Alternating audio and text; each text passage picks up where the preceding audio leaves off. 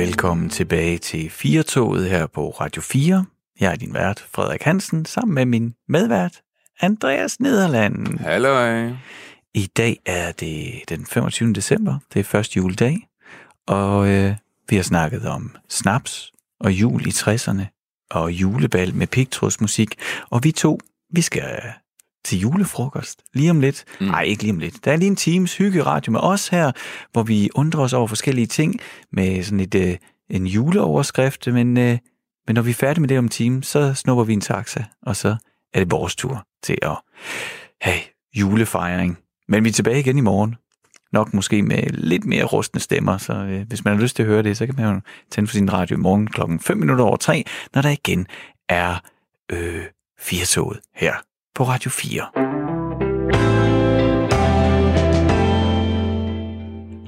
Andreas, øh, i går var det jo juleaften, Sandt. og nu er det så øh, første juledag, og vi holder julefrokost her i studiet, men, øh, men jeg har slet ikke, jeg har slet ikke spurgt dig til, om du, øh, om du fik nogle gode, øh, hvad, hvad du fik i gaver. Fik du, det jeg vil spørge dig om, det er, fik Ja. du et brætspil? Nej, det gjorde jeg ikke. det, det tror jeg måske godt, jeg kunne have fået. Altså, det er ikke vanvittigt længe siden, at jeg sidst har øh, fået et nyt brætspil i gave. Det er faktisk heller ikke vanvittigt længe siden, at min kæreste og jeg, vi købte et nyt brætspil sammen. Altså, Nå, det, okay, så- Så, det så- sker der. Så, så I spiller simpelthen nye sp- brætspil. Og jeg spørger jo selvfølgelig, fordi at hvis man ikke holder julefrokost i dag og sidder med snaps i hånden, så kan det være, at øh, man har samlet familien rundt om bordet og har fundet et brætspil sammen og hygger mm. med det. Det er i hvert fald noget, øh, jeg nyder at gøre. Eller slås hen over det. ja, det kan selvfølgelig også ske. Ja. Ja. Var det noget, øh, da du var barn, var det noget, I gjorde? Spillede I brætspil? Ja, det, det, det gjorde vi altid sådan ret meget, og jeg var, jeg, jeg vil gætte på, jeg har sikkert været sådan primus motor på det. Jeg var glad for det. Mm. Altså, jeg synes, det var, der var ikke noget bedre, end hvis jeg kunne lokke, hvis jeg kunne lokke fire voksne til, at vi, eller hvor mange man nu skulle være til at spille tegn og gæt, for eksempel. Mm. Det, det, det tror jeg var mit øh, Nå, absolut... tegn og gæt? Ja, det var mit yndlings. Nå. Men problemet med tegn og gæt var jo, at man kunne ikke bare spille det to, så det Nej. var ikke nok bare at få sin far med på det. Øh, man var jo nødt til at være... Hvordan var det? Man var nødt til at være to hold, jo. Man var, Ja, nødt, til at være, nødt til. man var nødt til at være fire, jo. Ja, det er klart. Det vil sige, at enten skulle jeg samle hele familien, som dem, mm. altså os, der boede sammen, eller også så var det, det var meget de der nytårsaften, juleaften, ja, eller ja. øh, første juledag, eller sådan et eller andet, ikke? Og øh, så når det lykkedes at samle øh, altså tre voksne i familien til at spille tegn og gæt, det, det, det, var jeg, det var jeg glad for. Jamen, det, kan, det kan jeg også godt genkende, det der. Altså, jeg, jeg havde ingen søskende, mm, og mine forældre, de gad virkelig ikke spille. Men, men de der enkelte gange, hvor det ligesom lykkedes, at vi kunne være hele tre til at spille Matador, Ja. altså, jeg synes, det var bomben.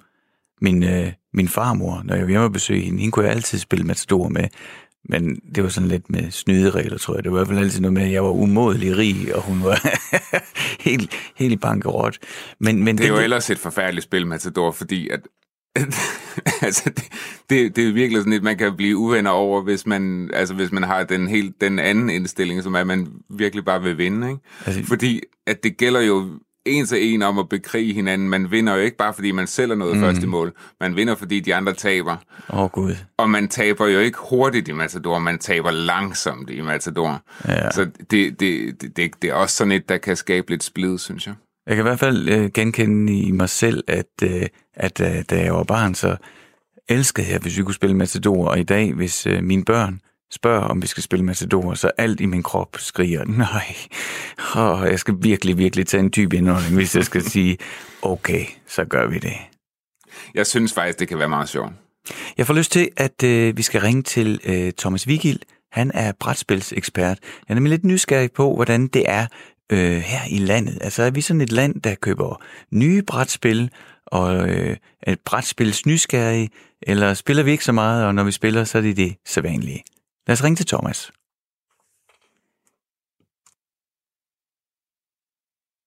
Sådan der. Andreas, jeg har ringet til Thomas Vigild. Han øh, er brætspilsekspert. Velkommen til Firtoget, Thomas. Tak for det, tak for det. Øh, vi har lige talt om, at, øh, at første juledag her, det er jo en helt perfekt dag. Altså hvis man ikke øh, skal sidde og have sild og snaps, så er det jo den perfekte dag til at øh, slappe af med... Åh, oh, undskyld. det faldt ned her. Hvordan tager jeg lige Hvad er det, du sidder jeg, og laver? jeg knipser lige til, når det hele det styrer. det er godt. Puha, nå, det er, med sild og snaps, der kan man også ramle ind i det ene. Det er ikke fordi, at uh, der er hverken sild eller snaps i studiet, Thomas, men vi kunne godt tænke os at, øh, at tale med dig om, hvad er vi danskere for nogle brætspilsmennesker? Spiller vi overhovedet brætspil? Ja, altså brætspilssalget er faktisk øh, steget de sidste mange år i Danmark. Øh, og det er, altså, vi er stadigvæk sådan et, et paratvidensland. Altså, vi elsker virkelig sådan noget uh, Triple Pursuit, og selvfølgelig også Spacerviser, som sælger i, i ret store oplag. Og så deres nye, der hedder Hint. Og det er alle sammen sådan nogle spil, som ligesom har den her viden, eller paratvidens del af det. Ikke? Ah, okay. Øhm, så det vil sige, det er det i hvert fald, kan man sige, traditionelt, at danskerne har, har købt mest af. Så det vil faktisk sige, at selvom at uh, computerspil og alt muligt andet er kommet og stjålet af vores tid, så brætspil, det sælger mere? Ja, men det gør det, fordi brætspil er ligesom født sociale på den måde computerspil. Mange spil uh, spiller folk måske lidt mere alene også, eller spiller online uh, foran computeren. Og det vil sige, at brætspillen er jo den her mere sådan, sociale sådan, happening, eller mm. kan sige, samlingspunkt, man laver. Ikke? Og det, det er jo bare det, der, der, der gør de så gode nu. Er sådan en meget digital tidsalder, som vi lever i dag. Mm. Men hvis, vi, hvis det ikke, øh, når familien så ligesom øh, øh, bliver samlet der, og man er 4, 5, 6, 7 mennesker rundt om bordet, øh, hvis det, øh, når det nu, hvis nu børnene skal være med os, øh, og det ikke nødvendigvis skal være paratviden, hvad er det så for nogle spil, vi spiller? Jamen, så der, der er kommet helt vildt mange gode, kan man sige, familierelaterede spil, synes jeg, som egentlig ikke er så meget paratet, mere måske over i det mere strategiske, eller det mere sådan, øh, hvad kan man kalde det, øh, børnevenlige, så børnenes egne evner også kommer på spil. Og jeg synes faktisk noget som Hint, der er kommet en familieudgave af Hint, som, som øh, for eksempel har den børnekategori, og det er ret nemmere. Ah, okay. Men der er også kommet spil som, øh, sådan som Katan, altså Settlers, det er faktisk et ret gammelt spil, men det er sådan et handelsspil, hvor man egentlig sidder og bare handler med, øh, med forskellige varer. Og så, så er det faktisk også utroligt interessant at se, det, jeg synes næsten, det er sådan en slags matador, fordi matador er jo, er jo stadigvæk et ret stort hit, men det er grundlæggende også et ret sådan spil. Man ja, sidder jo og egentlig smadrer hinanden fuldstændig med at være den største kapitalist i, uh, i på brættet. Mm. Jamen det sad vi lige og øh, snakkede om faktisk, før vi ringede til dig, Thomas, det der med matador. Ja. det er jo et, et virkelig beskidt spil, eller det kan være det i hvert fald. Altså, jeg kan, jo, jeg, kan jo, jeg kan jo se, Thomas, at jeg har to børn, en på 10 og en på 5, ikke? Og, øh, og det er jo ikke fordi, at det buner med nye spil her. Altså, de spil, som vi har herhjemme, det er jo de samme spil, som jeg voksede op ja. med. Er det, øh, ja. er, det sådan, er det meget typisk?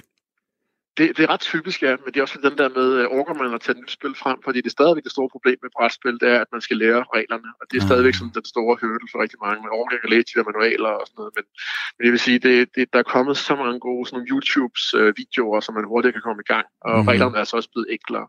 Så det er egentlig et spørgsmål om nogle gange at kaste ud i det, fordi jeg siger, både boghandlere og brætspilsbutikker, de buner af nye brætspil, som, som jeg vil sige faktisk har nogle, nogle bedre regler og bedre spilmekanikker, end dem mm. vi spillede, da vi var barn. Ikke? Mm. Hvad spillede du, da du var barn, Thomas? Bare nostalgisk. Jamen, jeg spillede, jeg, spillede, jeg spillede ret meget Matador, faktisk. Og rigtig ja, okay. meget tegn og gæt. Det tror jeg faktisk var mit øh, favoritspil, altså hvor man skulle tegne og gætte. Og det Jamen, synes det jeg var også mit. nogle fantastisk sjove spil. Altså. Mm. Øh, fordi det er, så, det er så fedt og kreativt også. Ikke? Og jeg kan egentlig godt lide spil, som ikke er alt for, for regelbundne på en måde, som Matador i virkeligheden er. Jeg har sådan en, en, en traumatisk oplevelse med tegn og gæt, hvor, min, øh, øh, hvor jeg var på hold med min ven Mathias. Og øh, ja. så tegnede jeg en en øh, krølle. Prøv jeg tegnede sådan en slange, ikke? Og så tegnede jeg ja. en krølle. Og så skulle han jo sige slangekrøller. Og uanset ja. hvor meget jeg peger på det, så blev han ved med at råbe krølleslange. Krølleslange. Og så tabte vi. det, det, det, sidder, det, det, det sådan dybt ar i mig. Jeg, har, jeg, kan, jeg kan huske, der var et kort, som jeg sådan frygtede, og det var et et af kortene i Tegn Gæt. Det var enten var det kondom, eller også var det tissemand. og så sad okay. jeg der 12 år gammel, og var blevet klar over, at der var det kort i spillet, og bare frygtede, at jeg skulle få det, fordi det ville være så pinligt, hvis jeg skulle sidde foran hele familien og tegne enten kondom eller tissemand. Der var sådan et kort. Ja, jeg, har en, øh, jeg spillede det med min øh, farfar, kan jeg huske, og han lavede sådan to ringe, altså to, to sådan runde cirkler, en stor og en lille, og så var jeg pege på dem, og, sådan, og han kunne ikke rigtig tegne andet. Og så fandt ud af, at det simpelthen var, var forlovelse. Altså han havde prøvet at tegne to sådan ringe, altså sådan fingerringe, ikke? Mm. Og det var, det var bare to cirkler, det kan man jo ikke gætte. Altså, nej, nej. Så, så det der med, og der synes jeg faktisk, Tegn og Gætter er et eksempel på et spil, som jeg synes også siger meget om den person, eller de personer, man spiller med, og det er også mm. noget af det, som jeg vil virkelig gå op i et brætspil, altså at man ser andre sider af familien og sig selv, både på godt og ondt selvfølgelig, når man, når man spiller de her spil, ikke? og det er ikke noget, som jeg, som jeg synes, man ser i andre medier, altså hvis man læser en bog eller ser en film sammen på samme måde. Det er mm. rigtigt. Da man viser nogle personlige sider, vi talte netop, øh, vi talte inden vi ringede til dig, både om Tegn og Gæt og om Matador, Og, øh, og, og min oplevelse med Matador, det var, da jeg var barn. Jeg elskede at spille Matador, men mine forældre, de gad det ikke. Men der var den der, sådan jul var sådan en mulighed, hvor jeg måske kunne overtale dem. Øh, men det er jo et uendeligt spil, ikke? Og i dag, der er situationen fuldstændig den samme, bare omvendt. Nu er det min, øh, min datter, der hele tiden tænker om, at vi skal spille Matador, og jeg orker det ikke, altså. Mm. Nej. Men det er sådan en udmarvende spil. spil fordi at, jamen, det er udmarvende, men man skal egentlig prøve at lave nogle husregler, og det, det gode ved brætspil er også, at, at man kan modificere reglerne selv. Altså det synes jeg, når man spiller Uno eller kortspil i familien, så er der jo altid, ligesom er det sådan nogle SFO eller børnehave eller klubregler, eller spiller vi med sommerhusreglerne, eller spiller vi med hjemmereglerne. Ikke? Nå, og det, ja. det viser bare, at jeg synes, at det brætspil har den her regelforhandling, som computerspil eller andre igen medier ikke har. Mm. At man kan lave sin egen version af Matador og sige, Ja, ja, spiller altså kun til folk har øh, 10 ejendom, eller at den første er nede på 1000 kroner, et eller andet. Ikke? Ja, okay. Øh, så man er nogle gange nødt til at sætte de her regler, for ellers kan det jo bare fire timer, og man ved bare, hvem der har vundet efter den første halve time. Ikke? Det er Så faktisk bare, et, en rigtig god dør. idé, Thomas. Ja, det er jo ikke Ja. bare det der med, at det kan vare fire timer. Det er jo det der med, at de sidste to timer er virkelig ikke sjove for den, der er ved at tabe. Fordi det, det, altså, det er jo sådan et fald i slow motion, når man taber Nå, i Matador. ja. Det er jo virkelig ikke ja, sjovt. ja, præcis. Nå, Men det, det- er meget, det er sikkert meget realistisk i forhold til livet, så det er sådan lidt Ja. langsomt, så bliver bare kvalt af de her kapitalister. Jamen, det er som om Matador bringer sådan øh, folks inderste frem i dem. Altså, ind, hvis- folk er meget søde og gavmilde, så, så, så bringer det det frem, ikke? Så, så er de måske lidt Ja. for meget overbærende over for dem, de spiller med. Og hvis de er, hvis de er griske inderst inde, så kommer det virkelig frem. Mm. Præcis, altså. Så det er et rigtig godt julespil, og så kan man sige, hvor hjertet sidder løst og ikke løst. Ikke? Men, men jeg kan faktisk huske, at, at som barn, jeg havde det lidt øh, stramt med, at hvis man begyndte at justere på reglerne. Altså, jeg synes, det er et rigtig godt tip, Thomas, men jeg kommer bare lige sådan til at tænke på, at jeg var hjemme og besøgte Jan Vildstrup fra min klasse, og der spillede de Matador, og jeg var helt op at køre over, nu kunne vi, var der egentlig nogen, vi kunne spille Matador, men der tog de alle de penge, der gik til bøder og sådan noget, dem lagde de nede ved det der parkeringsfelt, og hvis man så landede ja. på parkeringsfeltet, så fik man hele dynen. Nå. Det okay. synes jeg var, altså det, det var sådan noget, de selv havde fundet på, og så kan jeg sige, ej, det Ja, ja. kan, det kan man ikke. Det kan man ikke.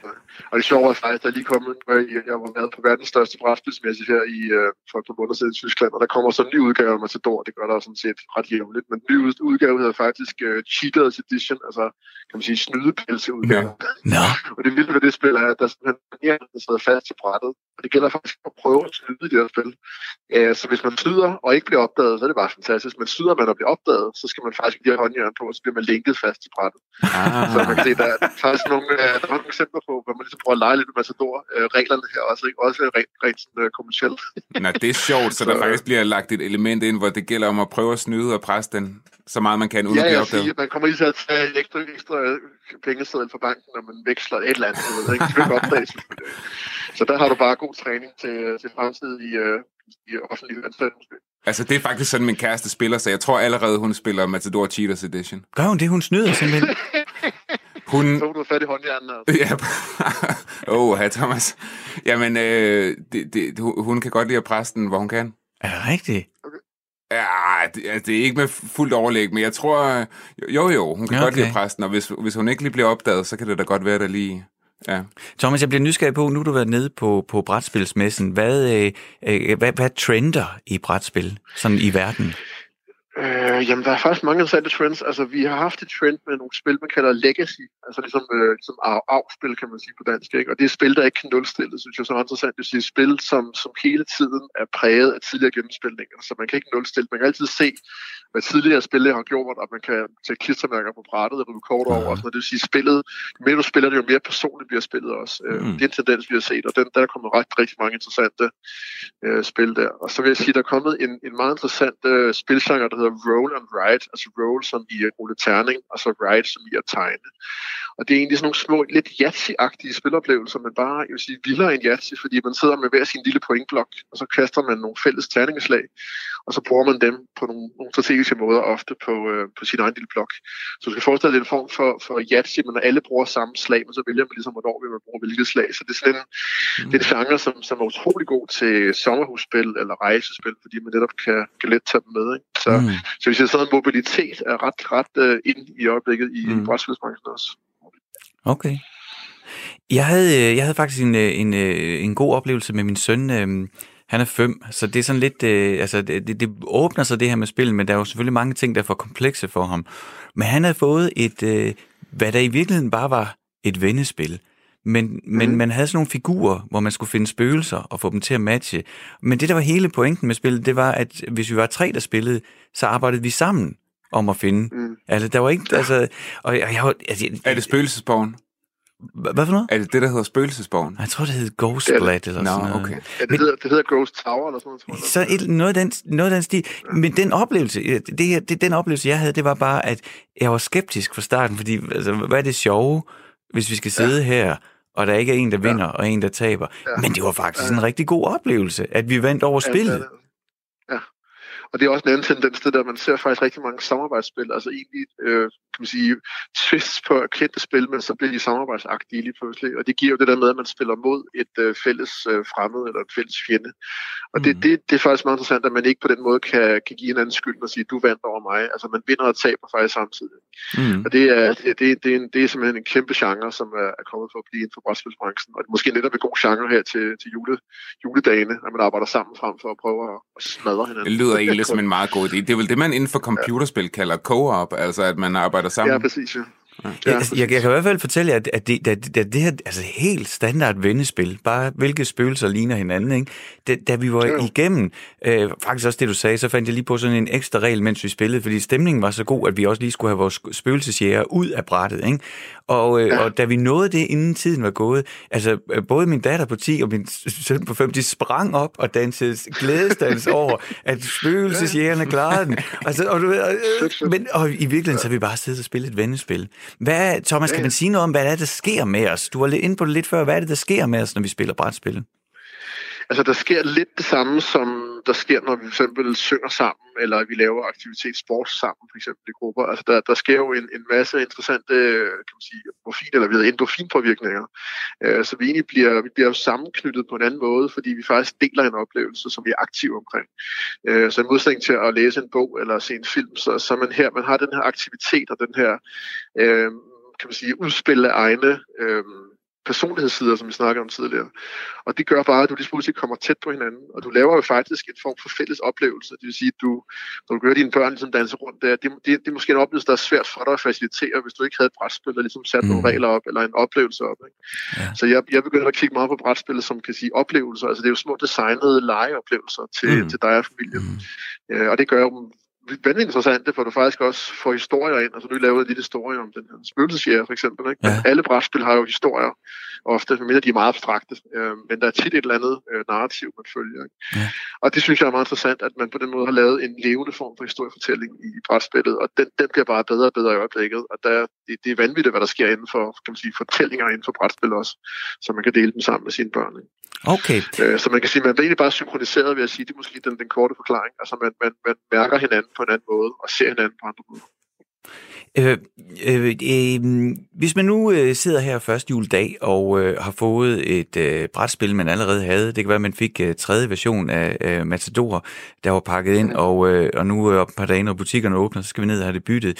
Kunne du ikke give os sådan en, øh, en god top 3 over, øh, når nu butikkerne åbner igen, hvad man måske skulle bytte sig til, eller hvilket brætspil man skulle købe og spille øh, her i juleferien? klart. Jo, altså vil sige, hvis vi nu, vi nu snakker om samarbejdsspil, så vil jeg sige, at mit allerstørste favorit samarbejdsspil er et lille kortspil, der hedder The Mind, altså ligesom øh, hjernen, bare oversat på engelsk? The Mind. Og det er, det er et spil, der egentlig handler om, at man skal synkronisere sin opfattelse af tid. Man må egentlig ikke snakke sammen, hvilket er egentlig ret interessant for et samarbejdsspil, men man skal egentlig prøve at lægge en fælles kabale og sådan nogle talkort. Og så skal man simpelthen mærke, hvem har hvem har det næsthøjeste kort hele tiden. Altså, Nå. hvem, har man så med sådan nogle talkort, ikke? Og det er egentlig, det lyder simpelthen så mærkeligt, når man forklarer det, men når man så spiller det, så bliver man sådan fuldstændig høj, og man danser rundt, hvis det lykkes at lægge den her kabale uden at snakke sammen, bare ved at mærke, kan man sige, tid, der går mellem hinanden. Ikke? Øhm, og det, det, er en, det er en utrolig enkel kan man sige, interaktion, men jeg vil sige, kompleksiteten i selve oplevelsen, den er fantastisk. Altså, og der vil du virkelig mærke den her, åh, hvor er det interessant, at jeg kan synkronisere mig med min, med min 10-årige datter lige pludselig gennem øh, de her talkort. Ja. Det lyder som en sjov oplevelse. Hvor, hvor gammel skal man være for at kunne spille det?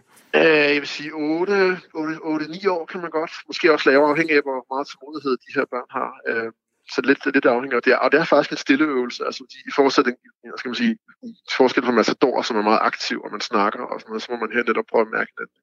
Så det er også meget nonverbalt, så man lærer egentlig også at kigge på hinanden på en anden måde. Det er faktisk meget sådan, det er sådan et western-duel, man sidder og kigger på hinanden i øjnene og ser, okay, hvem, hvem tror ligesom, de har det næste kort, ikke? Ah. Og det skaber altså nogle super fede oplevelser. Øh, så vil jeg pege på et øh, andet spil, der hedder Codenames, som jeg har haft øh, altid stor, stor, stor succes med. Øhm, og Codenames er et spil, der både kan spilles med sådan nogle ordkort og sådan nogle billedkort. Og egentlig består det i, at man har to hold, og så skal øh, en, kan man sige, en leder af hvert hold prøve at få ens holdkammerat til at gætte nogle af de ord, der er på bordet, eller billeder på bordet, kun Mm. ved at sige et associationsord. Så det kan være, der ligger et billede af en øh, western gun, og der ligger måske et billede af en hat. Og så kan jeg sige cowboy 2. Og så gælder jeg dig om at prøve at gætte, at jeg har peget på de her to kort. Ikke? Mm. Så det er også en måde at, at prøve at få øh, kan man sige, forklaret ens øh, indre verden på, eller forklaret ens øh, associationsmodeller øh, modeller på. Ikke? Thomas, det, det, det, Og det lyder det, det, lidt- det har jeg prøvet én gang, og det er, jeg sidder ja. Ja. sådan helt og, og storsmiler lige nu, øh, hvor vi var syv mennesker i et sommerhus, og det er simpelthen en af de bedste spiloplevelser, jeg nogensinde har haft. Altså, men, det er det, fedt. men, det, men man skal alligevel, man skal jo samle en del folk for, at spillet giver mening, ikke? Jo, jo, det skal man. Altså, man skal nok være i hvert fald fire-fem Ja. ja. stykker, altså, vil jeg sige. Helst uh, to hold, ikke? Så det er Ja. lidt spil, der egner sig bedre til, hvis man er to familier, der samles, eller en lidt større Ja. familie, ikke? Men det, men det er jo godt, når man har juledagene, hvor man alligevel er samlet, mm. og ikke kun kan gå ture, eller sidde og se fjernsyn. Ja. Mm. Og så det sidste, jeg vil pege på, det er, det er et dansk spil, vi, øh, vi kårede øh, som årets familiespil i Guldbrækken, sådan en brætspilspris, som jeg også er med til at arbejde på. Øh, og det hedder, det hedder Copenhagen. Og det er egentlig sådan en blanding af lidt Tetris, øh, hvor man skal bygge sådan en lille husfacade i Nyhavn, og så skal man egentlig, øh, egentlig prøve at, at samle de her kort rigtigt. Øh, så det er egentlig sådan en, en lille strategisk perle, synes jeg, man kan spille på kan man sige, 40 minutter, og så få den her fornemmelse af strategi også. Øh, og det virker også rigtig godt til børn også, at man kan se, hvor langt man er kommet med at bygge et hus op og så videre. Og hvor mange skal man være? Så det, der kan man være øh, to til fire. Ah, okay. Det er jo meget rart med de der spil også, hvor man kan nøjes med bare lige at Ja. hive fat i sin far, eller altså, altså en søskende, ikke? Ja, jo, Mm. mm. præcis. Thomas, øh, Så The Mind, The Mind og Copenhagen, og så, øh, så Codenames vil jeg pege på. det er gode anbefalinger. Jeg kan i hvert fald, øh, jeg har prøvet den der Codenames en gang. Det, det, det, sidder simpelthen, det var simpelthen en af de bedste oplevelser, jeg har haft med spil. Alle, alle var så spændte og tændte. Og plus igen det der, som du siger også, det afslørede også noget om hinanden, hvordan man tænker. Ja, præcis. Øh, Hvad det første, der associerer, man associerer med? Hvad det første, der popper op i hovedet, når nogen siger noget? Det, det gav nogle helt fantastiske grin. Thomas, lige inden, øh, inden vi runder af, ikke, så får jeg sådan lyst. Altså, det er jo altid dejligt at tale med nogen, der brænder for noget. Det elsker vi her i Firtoget. Hvis nu... Øh, at, øh, at du, du havde 10 sekunder, øh, og du skulle pakke øh, og være alene på en øde ø. Øh, ej, det, det er ikke, det, jeg laver den lidt om. Du, du har nogen med, du kan spille, men du må kun tage ét spil med, og du skal blive på den ø resten af livet. Hvad er det så for et spil? Okay. Okay. Jamen, så, så vil det være The Mind, som jeg har snakket om før, fordi det, det, det holder altid. Jeg synes, det, er, det har altid været en forskellig oplevelse, uanset placering, hvem man spiller med. Altså, det har aldrig været det samme. Mm. Så det er en oplevelse, du vil opleve skifter fra hver eneste gang, du spiller. Det afhænger så meget af den stemning, du sidder med. Og det, det tror jeg, vil, jeg vil tage med som det allerførste. Så vil I sidde på jeres øde ø og bare være helt stille.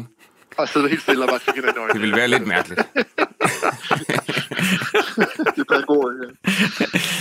Thomas Vigil, brætspilsekspert, tusind tak, øh, fordi du var med her i Firtoget og gjorde os klogere på brætspil. Ja. Ha' en fortsat god have en jul. Glædelig jul. Ja, lige måde. Hej. Hej. Hej. Så ved du, øh, så fik du lidt til indkøbslisten. Ja, jamen jeg får lyst til at gå ud. Altså jeg står, jeg står faktisk, hvis jeg er en boghandler eller et eller andet, altså brætspillene er jo begyndt at fylde meget i boghandlerne. Ja, okay. Øhm, det, det, det er jo før var det en lille smule, men nu er det ofte, hvis man går i bog og idé eller sådan, så er det jo en hel væg. Mm. Og jeg står altid og kigger på dem, og tænker, ah, jeg har lyst til at købe noget af det. Ja. Men jeg er altid, og og der er mange nye jo, og jeg ved virkelig ikke, hvad jeg ville skulle vælge, men det er jo meget rart lige at have nogle fifs. Ja, det er altså, og jeg, og jeg, kan, jeg, jeg synes, jeg, jeg bliver da også glad for at høre, at, at på trods af, at øh, det er sådan, jeg har et andet program her på, på Radio 4, der hedder Skærmtid, hvor vi sådan beskæftiger os med de der digitale skærme, der er i hjemmet, som, som børnene og, og forældrene også bruger rigtig mange timer på. Men det er dejligt at høre, at øh, på trods af, at der er så mange digitale tilbud, så spiller vi stadigvæk brætspil sammen. Og Det er jo sjovt at spille sammen, altså. Det, det, er, det er nogle af de bedste barndomsminder, jeg har. Undtagen den gang, hvor min onkel, han rent faktisk trak det kort, jeg talte om. Nej, okay, det bliver du nødt til at fortælle os om. Min onkel, han trak kondomkortet en gang, Okay. og så tegnede han et meget, hvad jeg husker som et 100% realistisk kondom, påsat på Nej. en 100% realistisk Nej. erigeret penis. Nej. Og jeg var vel 12-13 år Ej. gammel, og var ved at dø af flovhed. ja, det er sjovt. Måske burde jeg konfrontere det og hive spillet frem. Ja, det tror jeg. Eller måske skulle man lave et uh, tegn og gæt, uh, hvad det hedder, XXX edition. Også en, uh... Nå ja, også en mulighed. En voksen udgave. Andreas, det er den 25. december i dag. Det mm. er første juledag. Det har jeg sagt mange gange, og jeg tror en af grunden til, at jeg hele tiden siger det, det er, at, øh, at det er jo en dejlig dag. Øh, det er jo dejligt med jul og holde fri. Men da jeg var barn, så øh, når jeg vågnede den 25. december, så havde jeg havde sådan en, øh, en julesok, det var godt nok en hat, men du ved sådan en, mm. hvor der hver morgen, så helt magisk, så var der en lille gave i. Mm. Men når jeg så vågnede den 25. december, så var der ikke noget deri. Den klart. var der slet ikke mere. Nej. Når jeg så kom ud til morgenbordet, jamen, så var kalenderlyset jo brændt ned. Ja. Så der var ikke noget kalenderlys. Der skulle bare... Når jeg gik hen til min ulandskalender, ja. jamen, så var alle lårene åbnet. Hele, alt det, det der julemagi, øh, som, er så, øh, som er så stor for et mm. barn, som var så stor for mig som barn, fra den ene dag til den anden, så var det hele over. Ja, og ironisk nok jo, fordi at det er jo sådan set der, julen begynder, den 25. Ikke? Altså. Nu skulle julen til at i gang. Men og... alt det der, der var mange ritualer, der lige pludselig var væk. Jeg kan godt kende, genkende det, du siger.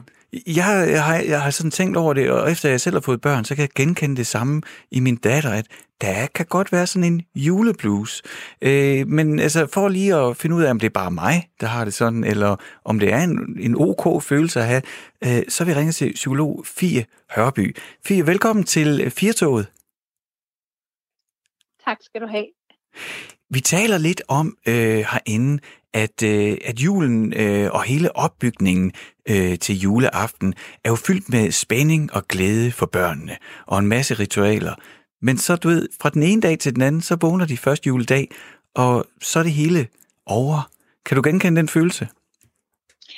Ja, og øh, jeg kunne ikke forestille mig andet, end at det kan vi alle sammen i forhold til det her med, når noget lige pludselig er gået enormt stærkt, og der har været pres på, og der har været meget spænding, og der har været mange, øh, altså, der har været mange ting i kalenderen, ligesom op til en sommerferie, eller, og så lige pludselig, så bliver der bare stille.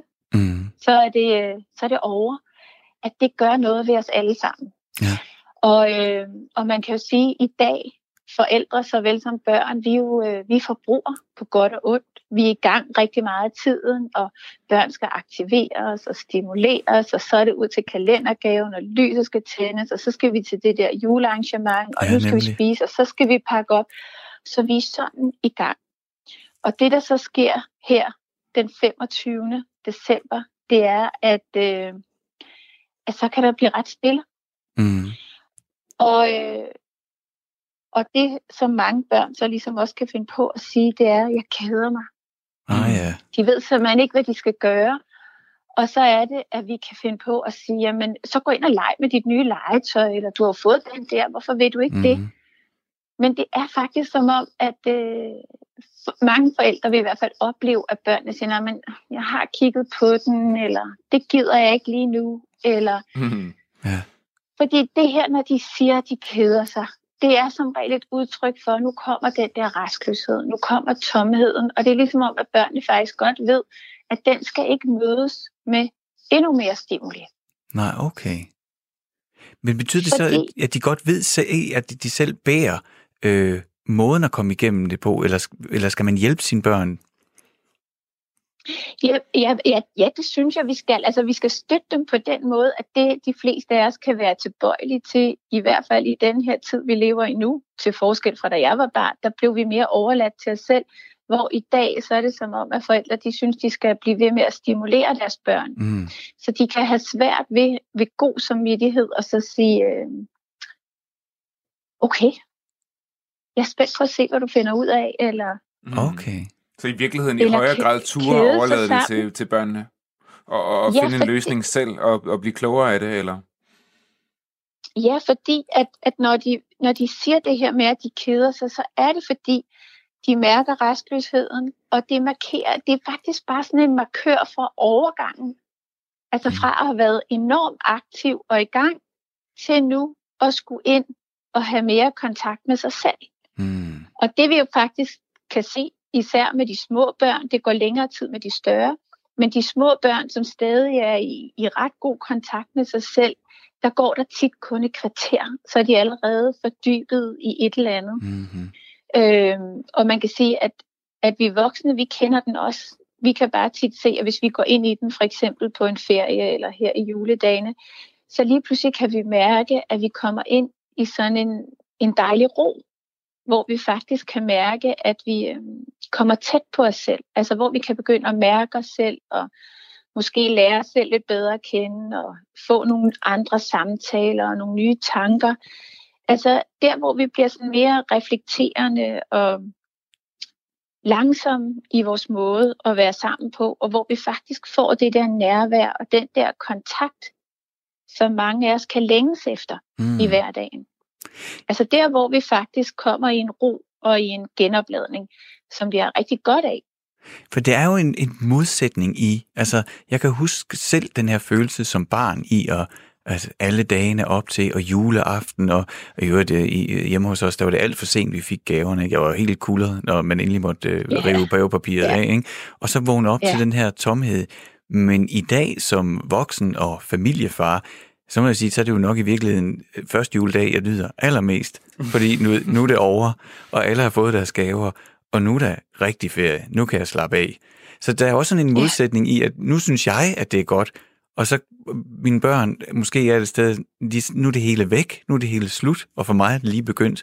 Hvordan kan man finde hinanden som familie, når man måske oplever den samme dag på så vidt forskellige måder? Jamen ved du ikke, altså jeg tror det er simpelthen det her med, at vi kan holde ud, at de keder sig. Fordi mm. det, jeg kunne forestille mig, der sker i dig, når dit barn kommer og siger sådan, det er, at du tænker, nu skal jeg slappe af. Og mm. når mit barn så siger jeg, at det keder sig, så skal jeg i gang. Ja, ja. Og, og, og sådan er det jo ikke. Nej. Altså, så det handler egentlig om det der med at afgrænse og sige, at 25. december, jeg har lyst til at slappe af i dag. Det er det, jeg vil. Mm. Og når de børn så kommer og siger, jeg keder mig, så er det så godt at vide, at barnet giver jo bare udtryk for, hvordan det har det. Det siger jo ikke, nu skal du lege med mig eller gøre noget, men det kan det selvfølgelig godt finde mm. på. Men det, der betyder, det er, at det er en lidt svær overgang. Det der med, når vi mærker restløsheden og tomheden osv., det er jo svære følelser for mange af os at være i. Men hvis, hvis barnet kan få lov at være i det, mm. Og det kan det kun, hvis det kan kigge ind i dine øjne og se, det her, det har du det helt roligt med. Du bliver ikke mm. nervøs eller urolig ved at barnet, eller irriteret. Øh, fordi det kan man jo også blive, ikke? Sådan, at det kan simpelthen ikke være rigtigt. Ikke? Ja. Nu har vi været i gang, og du, du, du, du, du. Hvorfor er du så ikke altså bare helt optaget af dit nye legetøj? Ja, det er sådan, jeg lyder. Altså, det er altså- præcis det, jeg siger det der. Lad være med det. Lad være med det. Og så kig øh, varmt og kærligt på dit barn, og så sige, okay, jeg er spændt på at se, hvad du finder ud af. Jeg kunne godt tænke mig her at ligge og læse min nye bog, eller mm. hvad du nu godt kunne tænke dig. Altså det der med, at I kan få lov at have det, som I har det, hver mm. især, fordi så sker der det, at vi faktisk giver vores børn den her helt særlige chance for at, øh, at få lov til at handle ud fra indre stimuli. Altså, så i stedet for bare at forbruge og være optaget, du ved, af computeren eller noget, man skal udefra, så kan de få chancen for at komme lidt tættere på sig selv. Mm. Og, øh, og hvis man vil som voksen, så er det jo også en øh, chance for, at man kan kede sig sammen. Fordi det, der tit sker, når man er sammen uden et formål, altså den her formålsløse væren, hvor vi ikke skal noget, så sker der nemlig tit det her med, at vi begynder at gøre og sige ting, som vi ikke plejer at gøre, og som vi ikke plejer at tale om. Mm. Og øh, så derfor er det også en, en mulighed for at, at komme lidt tættere, både på sig selv, men også på hinanden. Men er det her, det vi taler om nu, er det så i virkeligheden et, øh, et udtryk, jeg tror du nævnte det lidt tidligere også, om at øh, forældreformen har øh, øh, ændret sig til, at, øh, at vi forsøger at aktivere vores børn, øh, og at vi ikke nødvendigvis gør dem en, øh, en tjeneste ved at hele tiden have en ny aktivitet klar til dem? Jamen, det, man kan jo sige, at vi lever i en tid, hvor det er blevet enormt farligt at stå stille. Mm. mm. Altså, øh, mange mærker uroen, så snart de står stille. Man kan se det bare med, med mødre, der er på barsel med deres små børn, at det kan være svært at, øh, at hente værdi i, i noget, hvor vi ikke kan hakke af i forhold til, nu har jeg fået gjort det og det og det, fordi at mange af os har lært, at vi henter vores værdi gennem vores præstationer, mm. og at samfundet hylder effektivitet og fremdrift. Så ferier, hvor at, som jo er præget af, af formålsløs væren, kan bringe sådan uro og angst og fortvivlelse op i, i rigtig mange mennesker, mm. og dermed jo også i familierne i de her dage. Ikke?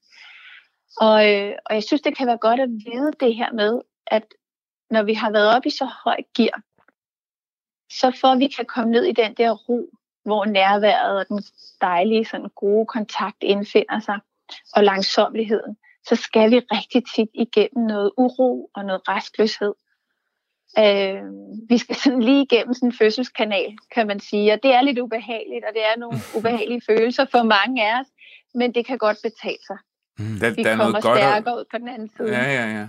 Så man skal måske Ja, bare være klar, man skal måske bare være klar øh, over og bevidst om, at det, det kommer muligvis, og så tage imod det, fordi der er en, øh, der er en gevinst ved det. Fuldstændig. Altså, det er ubehageligt at kede sig, men belønningen venter lige om hjørnet. Mm. Og jo mere man kan gå ind i følelsen, altså som voksen, og også tillade sine børn, altså holde ud, at de keder sig, uden at bebrejde dem, uden at se bekymret ud, eller blive belærende og kritiserende osv., jo hurtigere vil roen indfinde sig. Fie Hørby, jeg kunne næsten ikke øh, forestille mig bedre ord her i juletiden, at roen skal indfinde sig. Tusind tak, øh, fordi du vil være med her i vores program i Firtoget øh, første juledag, og øh, hjælpe os lidt på vej til at og selvfølgelig håndtere glæden, men også håndtere juleblusen, når nu det hele det er overstået. Tak fordi du var med, Fie, og glædelig jul. Ja, selv tak. Andreas, jeg kan se på dig, at dine skuldre de faldt lige øh, 2-3 cm Gjorde de ned. det? Ja, det gjorde de. Jamen, der var et eller andet over hendes stemmeføring, og den ro, som hun selv ja. udstrålede, kombineret med det, hun sagde, som gjorde, at jeg sad og altså, svandt lidt hen på en eller anden måde. Ja, og lige husk, øh, i, i, dag har vi jo snakket så meget om, at vi skal til, øh, til julefrokost i aften, men øh, det var dejligt lige at, øh, at gå, gå fra festhumør. Selvfølgelig er det dejligt at være, være i fuld gear, men det var faktisk også meget godt lige at, at få lidt ro på. Ja, ja, og og jeg kender udmærket til det der med, at det tomrum, der kan opstå. Der er jo også mange sådan, altså øh, unge og unge voksne, der, og mig selv inklusiv, der kender til øh, den der blues i andre sammenhænge. Altså for eksempel festival blues er jo også noget, man mm. taler om, hvis man har været på øh, festival om sommeren. Ja. Og så det, det der komplette tomrum, som er bagefter, det Ja. minder jo om. Ja. Ja. Så, så det er jo ikke kun julen, det er jo i, øh, i forskellige situationer. Mm. Så man skal simpelthen øh, huske at bare tage imod tomrummet og restløsheden, og øh, lige komme igennem, tror jeg hun sagde, fødselskanalen, Ja, og så venter der gode ting på den anden side. fuldstændig.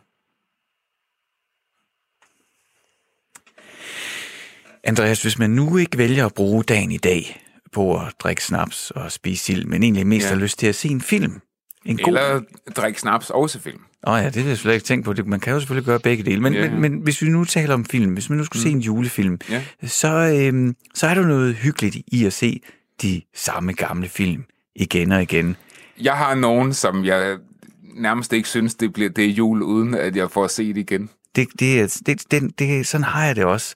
Øh, men en gang imellem er det jo også meget godt lige at få rusket i sine vaner, og øh, måske få tilføjet lidt nyt til sortimentet, som man kan øh, nyde her i juledagene. Så derfor så vi ringet til Elias Elliot fra Handuro. Hej Elias, velkommen til Firtoget. Hej. Tak skal du have. Vi er jo ringet til dig, fordi at, øh, at øh, i dit program, øh, Handue, som du har sammen med Jakob Hensley, der er I ofte gode til sådan at komme rundt i afkrogene og måske lige øh, at finde de ting frem, som der ikke normalt lige vil lande på bordet som for hos en almindelig forbruger. Ja. Og øh, så derfor så har vi jo... Øh, så har vi jo givet dig en lille opgave, som du øh, heldigvis har påtaget dig, og det er vi rigtig glade for, til at komme med en, et par alternative julefilms anbefalinger her i Firtoget. Mm. Hvad har du med til os, Elias? Jamen, jeg har nogle forskellige, og, og, og jeg er jo spændt på, hvordan folk også vil reagere på dem, fordi man kan sige, at, at jeg tror, at de er jo alternativ i den brede forstand. Fordi at der er jo mange, tror jeg, når man tænker julefilm, så tænker man jo måske netop en, en god gammel far til fire film, eller White Christmas med Bing Crosby, mm. eller hvis det er nogle af de nyere Love Actually, som også er en skøn, skøn julefilm og en skøn kærlighedsfilm. Øhm, men for mig så er en god julefilm også en film så som øh, Gremlins. Ah, klassiker ja. Yeah. fra 1984, som omhandler de her små grønne væsner, eller i starten er de nogle små, søde, søde, nuttede mogwise, som øh, dukker op, eller kommer til den her lille bitte amerikanske forstadsby, øh, og kommer til at bo hos teenageren Billy. Og så er der bare de her regler med, mm. når han får Nå, de, må ikke få, de må ikke få vand på sig, de må ikke få sollys på sig, og de må for guds skyld ikke blive fodret efter midnat. Mm. Det kan jeg og, huske, og jeg tænkte meget over som ja. barn, det der med efter midnat. Jamen, ja. hvornår er det ikke længere efter midnat? Efter hvilken tidszone? Og, og mit, hoved, mit hoved var ved at eksplodere over det der med, jamen, hvornår er vi nået langt nok hen på døgnet, til det ikke er efter midnat mere? Ja, jamen det, er, det er det store, det er et stort, stort paradoks, og der er også nogen, der har lavet utallige jokes med det. Ikke? Så, hvad nu, hvis de får lidt mad, der sidder fast i tænderne, og hvad så, hvis det går ud efter midnat, de får det, jo ja. godt. Det, men jeg, jeg er fuldstændig med på, at det er nogle regler, man ikke lige kan tænke så meget over, fordi så mm. falder det hele på jorden. Mm. Altså, og selvfølgelig så bryder han den regel, og, og den her søde lille mogwai bliver forvandlet, eller formerer sig og bliver så forvandlet, de her, bliver så forvandlet til de her grønne, slimede uhyre, som, som haver den her by. Det er en, en klassiker øh, fra midt-80'erne, men det er også en ret god julefilm, når man ser på det den måde, fordi den har jo mange af de her elementer, som, som, som er i en julefilm. Vi har mm. den sure gamle kone, Mrs. Deagle, som skal lære at blive et bedre menneske. Vi har de to hovedpersoner, de to teenager, som er tiltrukket af hinanden, og som selvfølgelig skal blive forelsket. Og den ene, hun har et stort problem med jul, fordi at øh, hun mistede sin far under en meget, meget, meget tragisk omstændighed, oh, ja. og en meget, meget mørk monolog. I ja, det, den, den scene der, ja, Elias, altså, ja. jeg er glad for, at du har valgt Gremlins, for jeg holder også meget af Gremlins. Jeg genså den for et års tid siden. Øh, mm. men den der scene, hvor hun fortæller om sin fars dødsfald, den er næsten, altså, den er for mørk, synes jeg. Nu, nu skal vi jo ikke, vi skal passe på ikke at spoile, hvis der er nogen, der ja, kan se den derude. Jo, jo, men, men den er tung, den historie. Jeg, det, jeg ved. det er helt vildt. Altså, jeg, jeg mener også at huske, at det var en scene, øh, som instruktøren Joe Dante kæmpede lidt med, hvis går fra studiet over, at den måske var, altså de syntes, den var for, den var for mørk. Mm. Den stikker det ud. Var den, var for, det, den stikker virkelig ud, fordi ja. den er virkelig deprimerende. Men jeg elsker også, at de har den med, fordi der er også noget virkelig sort, sort, sort humoristisk mm. i mhm. den scene, fordi mm. den kommer oven i alt det andet, og fordi den måde, hun fremfører den på, Phoebe Cates, der spiller karakteren, er, er, altså hun spiller den fuldstændig ægte, men der er bare det her, den her understrøm af det sort humoristiske under den her mm. scene. Og, og hun skal selvfølgelig også lære at elske julen igen. Og, så, og, og, og hvorvidt det sker, det vil jeg så ikke afsløre, hvis der er nogen, der endnu ikke har set Gremlins. Men det hele det eksploderer i hvert fald lidt i, i noget af et splattet julefyrværkeri, når de her gremlins begynder at indtage mm. og haver løs i byen. Så det er, det er sådan mere en, en, en, en kan man sige, en, øh, sådan en, en modgift, hvis man har fået for meget jul, altså mm. hvis man har mm. fået for meget sovs, for meget juleand og brug for lidt noget andet, som stadig ikke har fornemmelsen, men alligevel ja, giver en god modvægt til det hele. Det er jo en, øh, det er en, altså jeg elsker også Gremlins, og den er jo for sådan en sjov øh, periode i filmhistorien, hvor den er jo ret uhyggelig. Eller, altså, der er jo ja. nogle splattede ting, og så er der ja, ja. nogle humoristiske ting og nogle nuttede ting. Det, det er sådan ret et, et vildt mix, der var dengang, hvor man både lavede skræmmende, men også sjov og svært at kategorisere på en måde. Jamen det er det, og det, det er noget af det, jeg elsker ved de film, og også øh, det er jo Steven Spielberg, der har været med til at producere den. Man mm. havde sit, eller har stadigvæk sit Amblin-studie, og de var jo garant for nogle af de helt store film tilbage i de 80'erne, også Goonies øh, tilbage mm. til fremtiden, og alle mulige virkelig, virkelig gode film, men, men som jeg ikke rigtig har set lavet så meget. Der, jo, det nærmeste vi kommer, det, det er Stranger Things ja, tv-serien, der lidt blander det samme. Det, det, under, altså det, det, det komiske med det oprigtigt uhyggelige, og så sat i et børne-ungdomsunivers, som, som godt tør gå nogle steder hen, hvor man tænker, hold da kæft, mm. altså der bliver det mørkt, eller der bliver det dystert, eller der mm. bliver det faktisk oprigtigt uhyggeligt. Man er ikke bange for at skræmme, selvom at den umiddelbare målgruppe måske er ret ung. Ja, nemlig. Mm. Og der er nogen, der vil se nuttet øh, Mogwise. Nå, det, det er ja. et rigtig godt krydsfelt lige Ja, det der. synes jeg også. Det, jeg er også vild med det. Det, det er helt perfekt, synes jeg. Elias, det, det, det, var, det, var, det var Gremlins. Hvad har du mere ja. med til os? Så har jeg også en øh, film, som jeg holder ret meget af, øh, der hedder Rare Exports. Det er en finsk film. Nå. Som har nogle år på banen, øh, som omhandler øh, den oprindelige julemand, som holder til oppe i Lapland. Den handler om nogle, nogle øh, forskere, øh, som har fundet, hvad de mener er den oprindelige julemands grav. Dybt, mm. dybt, dybt under et bjerg, uh. langt oppe i Lapland. Og de får selvfølgelig den her julemand gravet op. Og så er der en lille ung dreng, og der har vi igen det her med, at det er børnene, der er hovedpersonerne som kommer på sporet af, hvad de laver, og finder ud af, at den oprindelige julemand slet ikke er den hyggelige, joviale karakter, som vi kender i dag fra Coca-Cola-reklamerne og fra de gamle klassiske julefilm. At den oprindelige julemand mere var et dæmonisk øh, væsen, som kom efter børnene, hvis de ikke havde været artige, og kogte dem i en gryde og andre forfærdelige ting. Ikke? Hvorfor skal finderne altid tage den derhen, Elias? Jeg ved det ikke, og jeg elsker dem for det. Ja, det, er, det, er altså, det er fordi Finland er et mørkt land. Det er fordi Finland de har altså bare et, et, et tungt sind over sig, som, er som er ret vildt. fantastisk, når de bringer det ind. Ja, for det, det eneste andet finske julede jeg kender til, det, det er jo mumitrollene, som i hvert fald er blevet sendt som julekalender mm. i, i Danmark, og det er der jo også noget sådan travrigt over på en eller anden måde. Trav, jeg er traumatiseret af mu, altså mumierne. Jeg kunne slet ikke håndtere det, da jeg var barn. Det, øh, jamen, de kan altså, noget, finderne. Altså, skræmte livet af mig, da jeg var lille. ja. De mumitrollene. Men altså, og Rare det, Exports... Det, det ja, Rare Exports. Øh, og han finder så ud af, at, at hvad de er ved at grave op, det, det er ikke noget, der er specielt hyggeligt, øh, men rent faktisk rigtig, rigtig farligt. Så, så vil ikke fortælle meget mere, fordi mm. resten skal man opleve. Men den, har også, den er også meget sort humoristisk, og har nogle virkelig underholdende scener, samtidig med, at den har også det oprigtigt uhyggelige, i hvert fald det snigende uhygge. Der er nogle virkelig effektive scener, som får det til at løbe koldt ned ryggen. Så man kan sige, jo, det er en gyser, men alligevel er det lige så meget en komedie. Lidt mm. ligesom Gremlins, bare over i, i en anden boldgade. Den er ikke lige så direkte øh, i sin komedie, som den her er. Den er lidt mere subtil.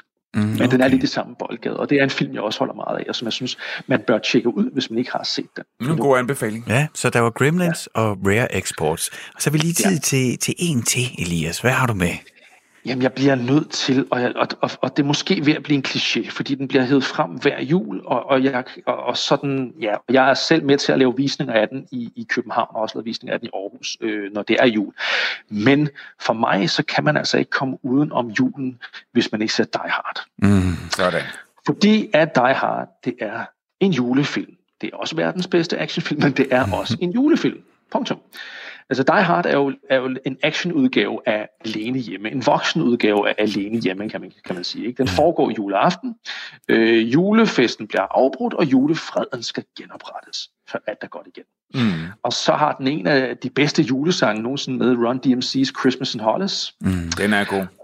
Den er fantastisk. Den slutter af med Let the Snow, som også er en af de bedste julesang nogensinde. Og så er der også en, en smuk historie om, om alt det, man skal igennem øh, og overkomme, for ligesom at kunne slappe af i familiens skød mm. og nyde julen til aller, aller sidst. Ikke? Og, og, og John McClane, øh, hovedpersonen, er en mand, der også til sidst indser, at det vigtigste i livet, det er familie. Det er juletemaer som kører igennem den her film. Ja. Øh, selv nede på soundtrack på scoret, Michael Kamen lavede et, et fantastisk score til den, og jeg er rimelig sikker på, at af alle de film, jeg har nævnt, der vil jeg næsten hvor påstå, at Die Hard nok er det, de fleste har set. Ja.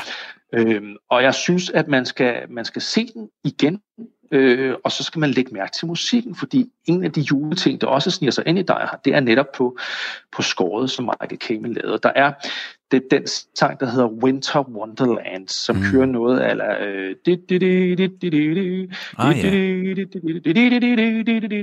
Det fletter han ind i skåret. No. Øh, I det her meget intense musik, så kommer der toner af det af og til. Ja, det skal og det er jeg lægge mærke til. Men det er super, super, super lækkert. Og, og, og når jeg starter med at sige, at det er en kliché, så er det fordi, at altså, det, er jo, det er jo sådan en evig uh, diskussion, mange har, om er det en julefilm, er det ikke en julefilm? Men, men selv filmens forfatter, Steven E. D'Souza, er ude at sige, jo, jo, jo, jo, det her det er en julefilm, og han har mm. lavet sammenligninger med en af de største uh, julefilmsklassikere, White Christmas. Aha. Han har endda lavet sådan et, et schema, hvor han sætter dem op mod hinanden og siger, hvad, hvad indeholder mest jul? Og der er Die Hard øh, længder foran i forhold til alle julereferencer. Ikke? Øhm, og så vil jeg sige, hvis man nu som lytter sidder og tænker, ah, den er simpelthen så oplagt, så vil jeg lige kaste en hurtig sidste film ind i bogen, Ja. selvom vi kun sagde tre. Det er den, der hedder Bad Santa, Nå, ja. som virkelig er en jule, men måske nærmere en anti-julefilm. Billy Bob Thornton i en fantastisk præstation som en, en bitter, alkoholiseret, øh, umoralsk, skrupelløs, sexafhængig mand, som hvert år tjener penge på at blive øh, julemand, i, sådan julemand i storcenter, hvor han sidder med børnene og får dem til at give deres ønsker. Og det han egentlig er ude på, det er så, når at den 23. 24. kommer, så ham og hans medhjælpere, som spiller de her små nisser, øh, sammen i, med ham i julecentret, de røver hele omsætningen for december. Mm. Det er sådan det, der er deres plan. Og så er der så også de klassiske med, at han har også nogle ting, han skal igennem, for at det kan blive rigtig jul og lære Mm. mm. nogle ting. Men den går aldrig nogensinde hen og bliver sentimental. Mm. Den er ret konsekvent i sin anti-julighed og i sin virkelig, virkelig, virkelig sort humoristiske tilgang til hele emnet. Og Billboard Thorsen er fremragende. og Der er nogle virkelig, øh, virkelig ret ekstreme scener i den her, som øh, man ikke vil se i en mainstream-komedie. Elias Elliot øh, fra Handuo, tusind tak, fordi at øh, du brugte din tid her første juledag og, øh, og gav os lidt tips til øh, nogle alternative julefilm. Måske man endda har brug for at ryste lidt af julegløkken ud, så kan man i hvert fald gøre det med dine anbefalinger. Tak fordi du var med. Tak, Elias. Selv tak. Tidligere i forrige time, der, øh, der spillede vi vores øh, lille hjemmelavede millionærquiz, som Ja. ja. faktisk ikke er hjemmelavet, for den er 20 stjålet fra, hvem vil være millionær, bortset fra, at vi går lige til finalen. Vi mm. går lige til millionspørgsmålet. Ja. Og vi lærte jo også øh, fra Thomas Wigel, han fortalte os, at, øh, at det der med paratviden, det kan vi, det kan vi rigtig godt lide Ja. i Danmark, når vi skal spille. Er det noget, du kan genkende? Jeg elsker quizspil. Jeg tror, da jeg var barn, var jeg gladere måske for de der brætspil, hvor man skulle tegne eller sådan et eller andet. Og det synes jeg også er sjovt nok, men som voksen, der, jeg vil helst bare vise, hvad jeg ved. Hvis jeg er så heldig, at jeg kan vise, at jeg ved noget. Mm. Men du nogle så- gange kan jeg. Er du god til det? Ja, i nogle sammenhæng, der synes jeg, det går godt. Okay, så du er ham, man gerne vil være på hold med, hvis man skal spille uh, Trivial Pursuit eller sådan noget. Det kunne godt tænkes. Ah, hvad er din yndlingsfarve? I Trivial Pursuit, mm. Jeg plejer at tage grøn. Hvad er grøn? Håbets farve. Ja, ja. Men hvad, hvilken kategori? Hvad, hvad er det for nogle spørgsmål? Nå, jeg tror du mener, hvilken brik jeg gerne vil øh, have. Nej, Fordi, ja, nå, det er det betyder da noget. Nå, ja, okay. Nå, jamen, jeg har faktisk altid været... Øh, jeg ved ikke, hvordan kategorierne er nu, men øh, i hvert fald i 80'erne og 90'erne, der, der, der var det den lyserøde, der var underholdning, altså Ah, film og ja, musik og sådan noget. Ja, det, var det den, var- jeg tog. Må jeg også indrømme, at, øh, at det var nok også den, der var min yndlings. Men øh, du øh, har en million på kontoen, og du kan jo miste hele her i millionærquizzen. Så Ej. svarer du forkert, så går saldoen i nul. Jeg synes lidt, du drejer reglerne. Nej, det var sådan var reglerne i går, mig. og sådan er de også. Nej, nej, du skal bare svare rigtigt, og du har lige sagt, du er god til det. Så første spørgsmål i millionærquizzen, finale, spørgsmål til en million. Hvad hedder hovedstaden i Kongo? Er det Harare? Er det Brazzaville? Er det Taunde eller Maputo? Øh, det har jeg ingen anelse om. Jeg tager Taunde. Ja, selvfølgelig Brazzaville. Hmm. Eller, jeg udtaler det sikkert forkert, og så skal I jo huske at sms, skrive og ringe ind og fortælle, at jeg udtaler det forkert. Du har så 0 kroner nu. Du mistede lige en million. Men du har muligheden for at gå fra med 2 millioner. Mm. Spørgsmål til en million. Gu, gu, gu. Hvilken græsgudinde er lægemligt gjort af en berømt statue fra Knidos? Knidos? Knidos? Udtaler man gået? Mm, jeg ved det ikke. Er det Athene? Er det Nike? Afrodite eller Artemis? Det ved jeg virkelig heller ikke. Mm. Jeg gætter på Afrodite. Oh, det er rigtigt. Sådan. Du har en million på kontoen, og der er et spørgsmål tilbage. Og du udtalte lidt hende den anden som en sko. Nå, hvordan siger man så? Nike? Ja, må ikke. Ja, prøv at se, ikke? Jeg er så, ø- jeg er så ødelagt. Det er de lyserøde spørgsmål, det er det eneste, jeg kan. Sådan noget populærkultur, det er det eneste. Jeg har simpelthen ikke øh, fundament af historie eller viden, så det kan man også sende en lille klage ind over, at i hvert fald den ene af værterne er udannet. Sidste spørgsmål til en million. Gong, gong, gong. Hvilken druesort bruges til hvidvinene Chablis og Montrachet? Så det kunne jeg godt udtale. Er det Chardonnay? Er det Pinot Blanc? Er det Riesling? Eller er det Sauvignon Blanc? Jeg er Sauvignon Blanc, når det kommer til vin, så øh, jeg ved det simpelthen ikke. Øh... Jamen, så tager jeg den, fordi det er det, jeg føler mig. Kan vi blive lidt i, at øh, jeg var rimelig god på udtalen, da det kom til vine? Knap så god til øh, romerske, nej, græske gudinder, mm. men vine, det gør jeg meget godt, og druesorter. Det var forkert. Mm. Øh, druesorten, der bruges til hvidvine, Chablis og Montrachet, er Chardonnay. Så det betyder, at øh, endnu en gang, Andreas, så vil jeg takke dig for din deltagelse i Millionærkvisten, og du må gå fra med tomme lommer. Jeg synes lidt, de der regler er snyd. Jeg svarer jo cirka halvdelen rigtigt. Mm, ja, men det er jo noget med rækkefølgen. Hvis du svarede din første halvdel forkert, og den sidste halvdel rigtigt, så har du mange penge på kontoen. Lige nu har du 0. Og det er cirka det antal sekunder, der er til, at der kommer nyheder her på Radio 4.